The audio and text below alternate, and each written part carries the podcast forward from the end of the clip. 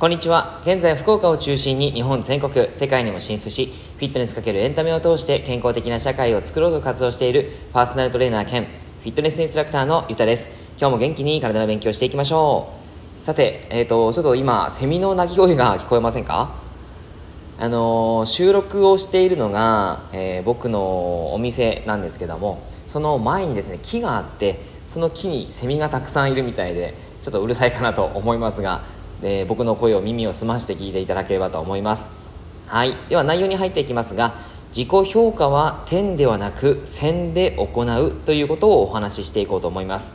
昨日は100か0か白か黒かで判断して自分を責めてしまう人に向けてお話をしてみました。もし自分がそうだよっていう方であったりとか周りにそんな人がいるなっていう形であればぜひ聞いてもらえたら嬉しいなと思います。で今日はですね、えー、点ではなく線で行うということで、えー、一つ言葉をお伝えしておきますが累積を計測して評価するということを今日は一番最初のテーマとしてお話します。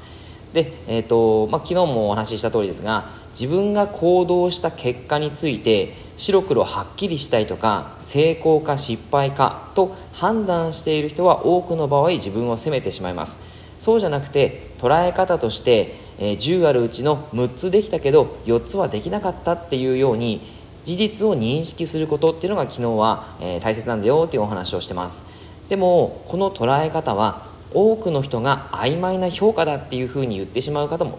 いるかもしれません。そして、えー、だからそれは成功したのか失敗したのかどっちなんだっていうふうにね問う人もいるんじゃないかなと思いますが、まあ、ここでですねちょっと一つのポイントがあります。考えてほしいんですね。6つできたけど4つはできなかった。10あるうちの6つできたけど4つはできなかった。これは成功なんでしょうか？失敗なんでしょうか？どうでしょうか？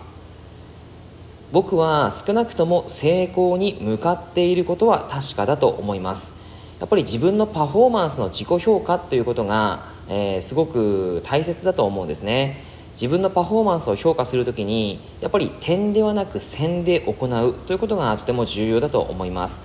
つまりある一時点、えー、一時的な出来事ですね。で、えー、不出来とか出来を見るだけじゃなくて一定期間の累積を計測して評価を行うということですね、えー、積み重ねを見ていくっていうことです。そうしなければ本当の自分の評価ってできないんじゃないかなっていうふうに思っています。営業の現場とかでもそうだと思うんですけど従業員が取ってきた契約数を棒グラフとかにして、えー、掲示することがよくは行われるそうですよね。でそれは成果を見える化して鼓舞する目的があると思います。そこから見えるものは単純に A 君は10件 B 君は20件といったことだけですよね。事実としてはそこだと思います。ところが多くの人が数字の捉え方を誤ってしまいます。A 君は B 君の半分しか契約が取れなかったっていうふうな評価をしてしまいます。そこで比較をしてやっぱり他人も自分もマイナス評価をしてしまうわけですね。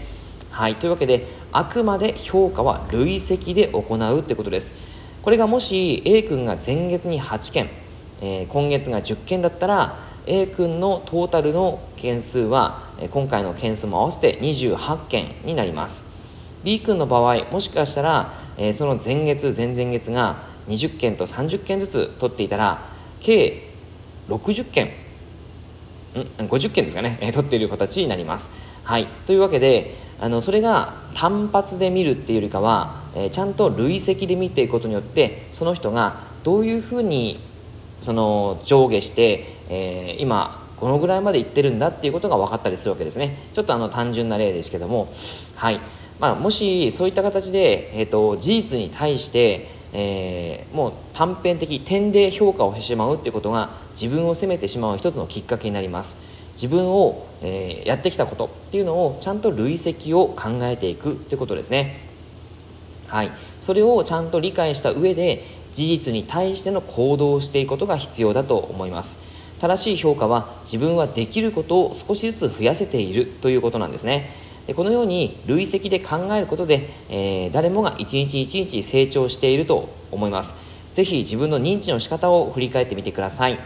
はい。というわけで今日は内容は以上です。内容がいいなって思えたら周りの方にシェアしていただくと嬉しいです。またいいねマークをしていただくと励みになります。今日もラジオを聴いてくださってありがとうございました。では良い一日を。